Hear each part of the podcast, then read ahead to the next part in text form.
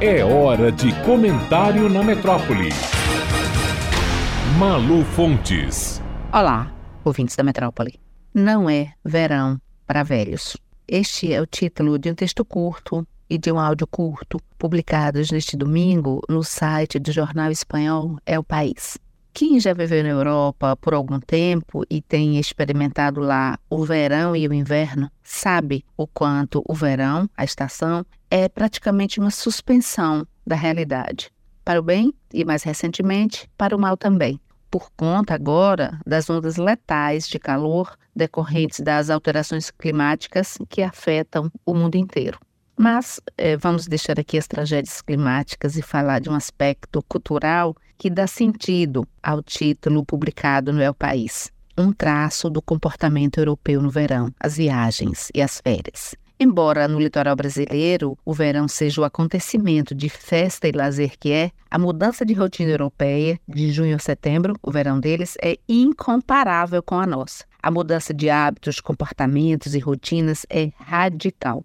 Nas cidades pequenas, pequenas lojas e comércios chegam a fechar as portas temporariamente, com plaquinhas de aviso simpáticas nos vidros das portas, informando que, por ser verão, proprietários e funcionários estão de férias, para todos aproveitarem a estação. Muitas cidades pequenas ficam praticamente desertas de crianças e de jovens por conta das escolas e das universidades fechadas, principalmente se forem longe do litoral ou se não tiverem estações balneárias. Todo mundo que pode precisa fugir do calor insuportável. E é insuportável mesmo, de matar gente. Aqui chegamos ao título e ao texto curto do El País. Nas grandes cidades da Espanha, anuncia-se cada vez com mais frequência empreendimentos recém-construídos e em alta no mercado imobiliário para hospedar os velhos só no verão, para que os filhos e os netos possam curtir as férias escolares e profissionais. O continente tem um contingente imenso de idosos e cada vez mais os adultos têm menos filhos.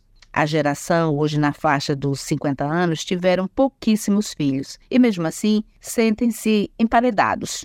Os filhos ainda estão jovens e ainda não estão independentes. Os pais já estão muito idosos e exigem muitos cuidados. A bolha imobiliária que já cresce na Espanha para receber idosos no verão visa uma lucratividade imensa num futuro breve, com esta geração entre 50 e 60 anos, cujos filhos recorrerão aos novos serviços é algo muito semelhante às creches de hoje, só que para velhinhos e velhinhas. Assim como é normalíssimo compreendermos que pais e mães precisem de creches para deixar os filhos para trabalhar e se divertir, vamos nos acostumar logo com uma geração e um mundo já existente em que colocaremos nossos velhos em empreendimentos temporários de verão para que adultos trabalhem, estudem e se divirtam. O que já está acontecendo na Espanha hoje será assim no mundo todo amanhã. Malu Fontes, jornalista, para a Rádio Metrópole.